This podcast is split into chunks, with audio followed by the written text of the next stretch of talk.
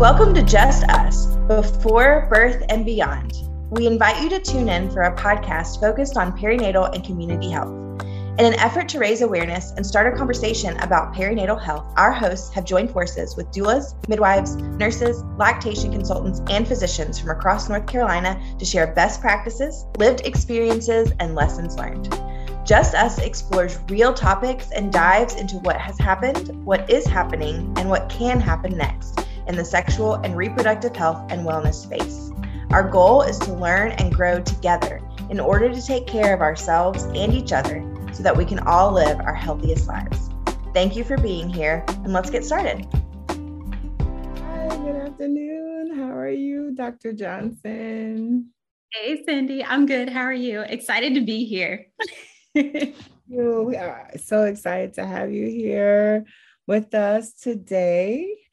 First, I would like to start off like like really formally introducing you and who you are, where you from. My name is Jasmine Johnson. I am a maternal fetal medicine physician. So I received training in OBGYN after medical school and then did some subspecialty training in maternal fetal medicine, which is high risk pregnancy. So now I provide healthcare for those who have a high risk pregnancy, either because they come into their pregnancy with a medical history that might be complex or they or their baby gets a diagnosis in pregnancy that makes things more complex. I actually just finished all of my training and that's my my north carolina connection but i just moved to indianapolis from Durham, North Carolina, where I was getting all my medical training at UNC. So I definitely miss North Carolina. But at UNC during my training, I started my research career. And so one of the facets of maternal fetal medicine, some of us do research, and I'm looking at Black maternal health outcomes and really want to focus my career on health equity. So I'm excited to talk to you today and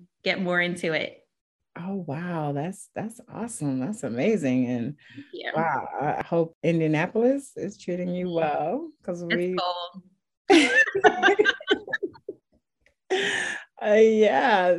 Well, since you've been doing this work, I mean, cause I'm I'm intrigued. You know, you know, Black maternal health has been really a, a big topic of discussion. How has this work kind of like changed you in any way? Like since you're in the in the medical field, has is this work? Yeah well, I think, you know, before I even became a doctor, this was near and dear to my heart as a as a black woman who now has gone through two pregnancies, one of them an unplanned pregnancy in college. That's what really brought me to women's health to start and then seeing how my experiences varied so much between pregnancies. So being this black woman in an inner city with you know without my college degree quite yet unmarried. There are a lot of assumptions that the world makes about black mothers. And so i felt a lot of weight even though my pregnancy was medically uncomplicated that there were a lot of social determinants of health that i had to navigate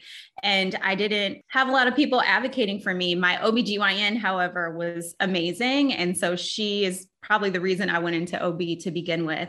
And then my second pregnancy, having insurance through med school, being able to say I was a medical student and advocate for myself in different ways, but also feeling like kind of what the world teaches us are those perfect protective factors against bad outcomes.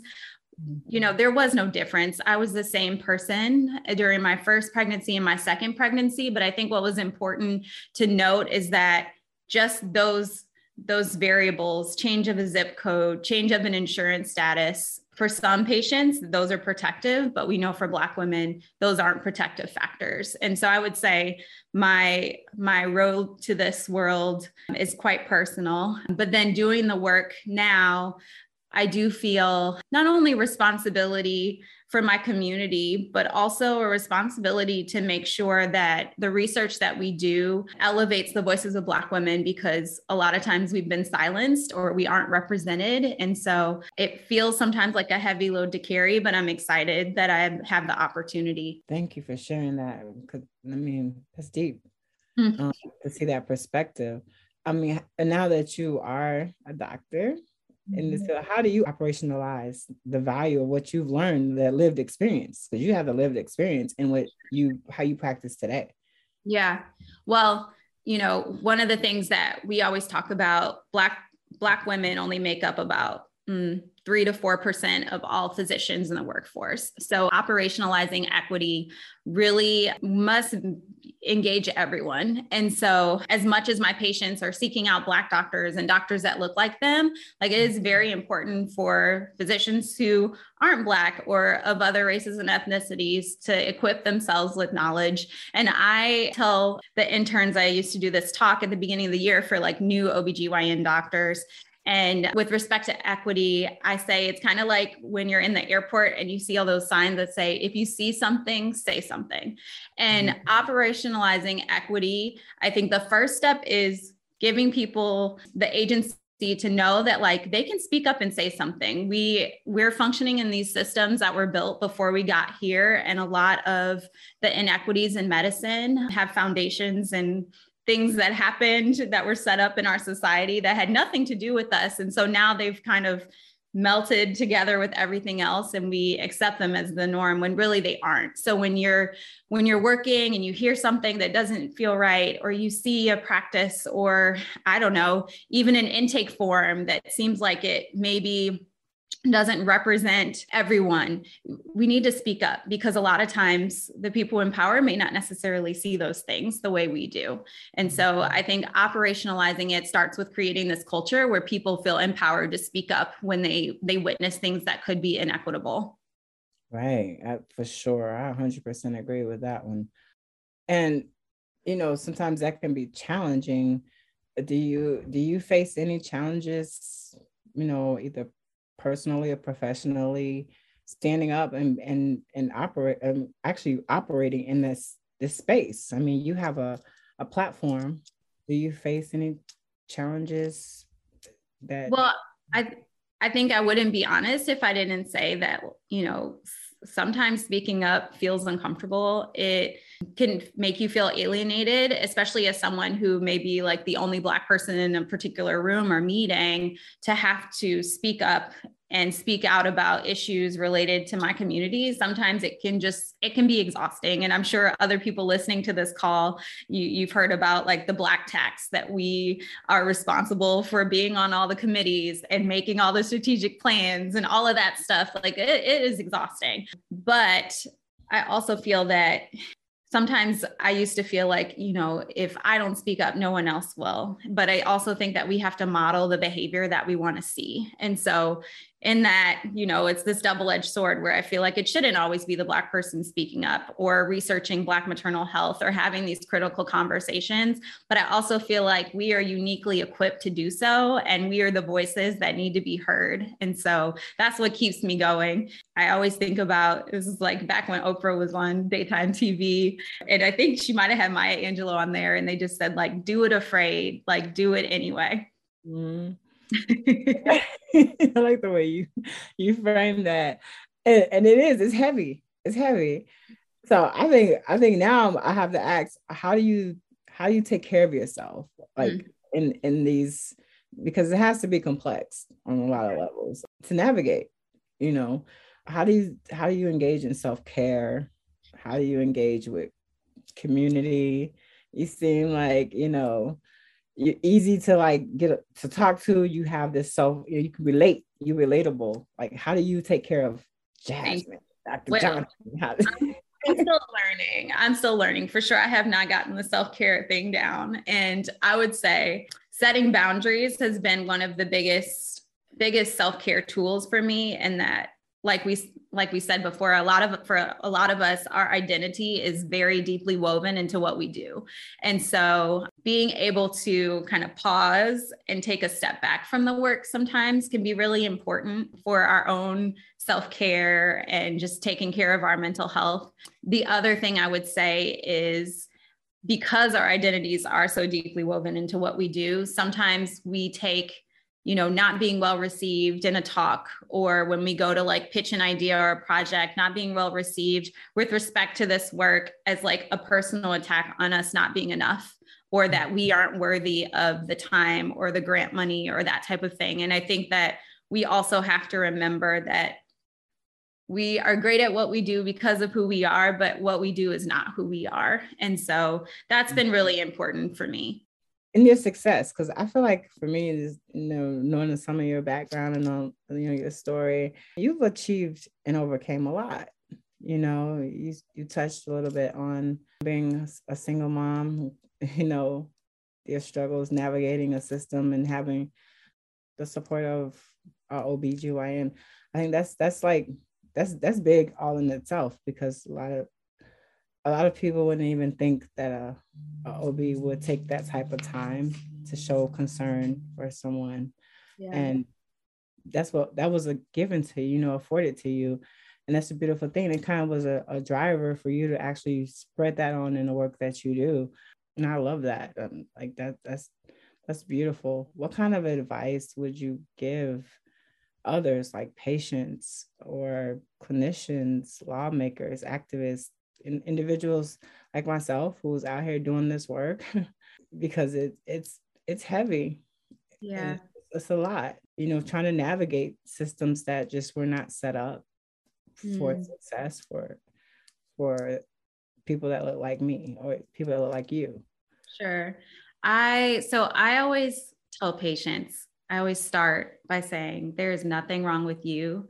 There is nothing genetic about being Black that would explain the statistics that we have in our country when it comes to maternal health. And so when I give advice on things that you can do i i always preface it by these are things you can do to take your power back but we have a lot to work in the medical community and establishment to right a lot of wrongs that we've historically done to the black community and so for patients i think the the best place to start is by finding a team of care providers so physicians midwives doulas nurses who you feel are having your best interest at heart. And so, in a country where we spend so much money on healthcare, I think that people feel that they have to just accept whatever physician is put in front of them. And sometimes it does feel like you don't have a choice just because of like where you're getting your insurance or where you live. But I do think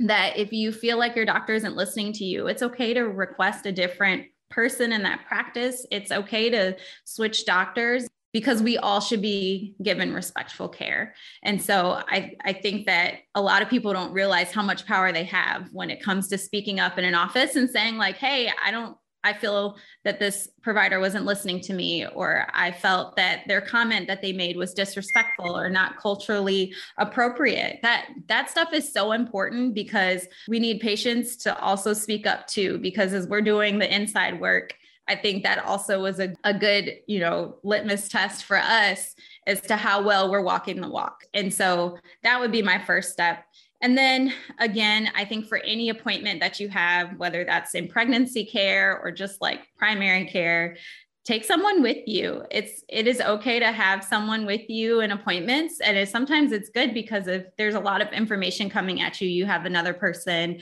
that can remember things, that can think about questions, and it just kind of takes some of that anxiety off. And I think we can normalize having like a support person with you, not just when you're in labor. and and then I also think that when we when we're thinking about like how to set ourselves up for best health outcomes i also think that there's some responsibility to know our, our health history know our family history make sure that we do have someone who's providing our general wellness care so that when we do decide that we want to have children or do anything that could potentially affect our health that we have optimized things as much as possible beforehand.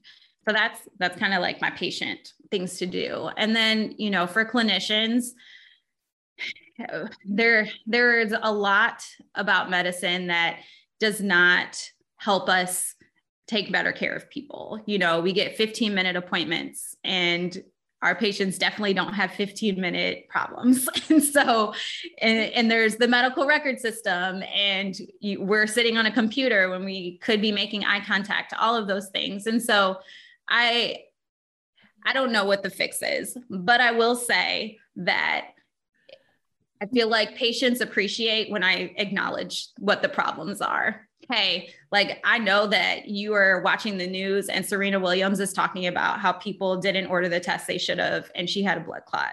Hey, I know that it feels like you've met a different doctor every time you come through. But I want you to know, like, we all know who you are. We know your story. We all know what's important to you. Like those things instill confidence. And so a lot of the mistrust in the medical community, I think some of it could be helped with relationship and feeling like your doctor actually knows who you are and appreciates your differences. And so that would be my feedback for clinicians.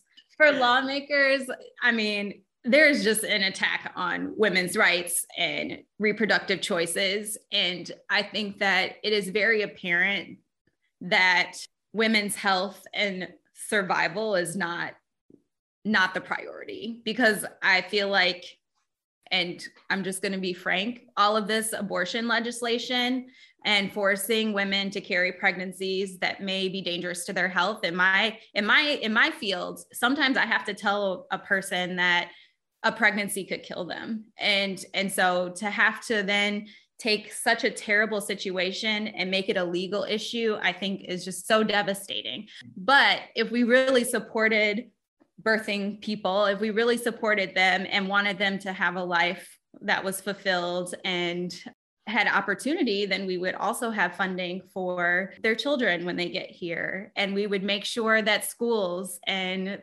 food access was equitable. And I think that we also need to really look at what our priorities are as a nation. And I think this is a great opportunity for research and policy to kind of come together because there's so much research that is addressing now the structural racism and social determinants of health. And so we need our policymakers and our researchers to talk to each other and actually like make evidence-based recommendations.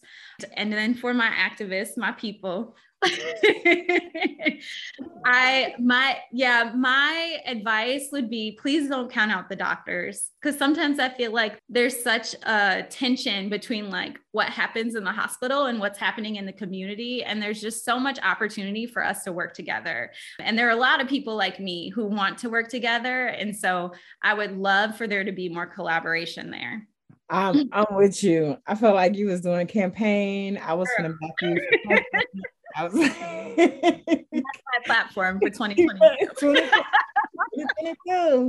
I love it. Yes. And and that's all like I hope everyone listening like really like really process what you said there. Because as you were saying it, I'm like, yes, yes, yes. That's that's the things that I like to hear. Those are the things my my clients that I support want to hear and know that they have a provider that really has their back and they're acknowledged, yeah. you know, and the God, healthcare is so big. It's, it's mm-hmm. so big, you know, and it's so lacking in trust. And you got to build that bridge and collaborate, you know, and anyone doing this work, it should be a collective effort to combat these outcomes. I'm with you 100%. What are you most grateful for in your mm. work? I feel very blessed to be doing what I do. I feel very blessed to be in this point in my life where I'm able to spend time and effort on things that I care about and things that will impact not only the patient that's in front of me, but hopefully families and generations. So that that is something I'm very grateful for. It's actually making me emotional to think about. And I, and I'm grateful for like platforms like this. I love that, you know, they are giving black women the mic we will take it. and yes and we we are starting to have our voices in spaces that they haven't been in before and people are listening and so i'm really grateful because that's how change is going to happen by elevating the people we haven't elevated before yeah what gives you hope moving mm-hmm. forward moving forward. Well probably along the same lines so like i just took this new job and i'm at like our academic center in indiana. And having grown up in northwest indiana where we were like the only black family out there and and there weren't a lot of black doctors in the community i have been pleasantly surprised and very encouraged by the support from my institution for the work that i do. And it's from a like university standpoint, but it has trickled down to our department. And I feel like my chair is one of the biggest supporters of like me doing this work. And, you know, we talked about this before. It's hard. These are hard conversations. Sometimes it doesn't garnish the best publicity. You have a lot of people who will come against you, but to have my job supporting me, that gives me hope that the culture is changing and that and that real change is going to come because we know that like the grassroots efforts and the people doing the work on the ground is important but we need changes at the top and at the leadership level. That gives me hope. I, I feel that hope as well. I feel like something's shifting. Yeah. Shifting in, in a way that may not be very clear to everyone but on the inside doing the work you can you can see it's a, mm-hmm. it's a big shift. Are we glad when it's reflective on everywhere. Uh, so I guess my, my, my final question is, will you be coming back to North Carolina? Oh, oh my gosh, to visit. So, you know, for I was there for seven years, and from the day I left to basically like up until I found my my new job, I was telling my mama, I was like, move to North Carolina, just come to North Carolina. And I thought the weather would convince them, but all my family is here. So that that was my my Midwest pullback. And i am mm-hmm. glad we're closer to family, but I do miss North Carolina. I miss all my people at UNC. Oh, all the lovely people like you.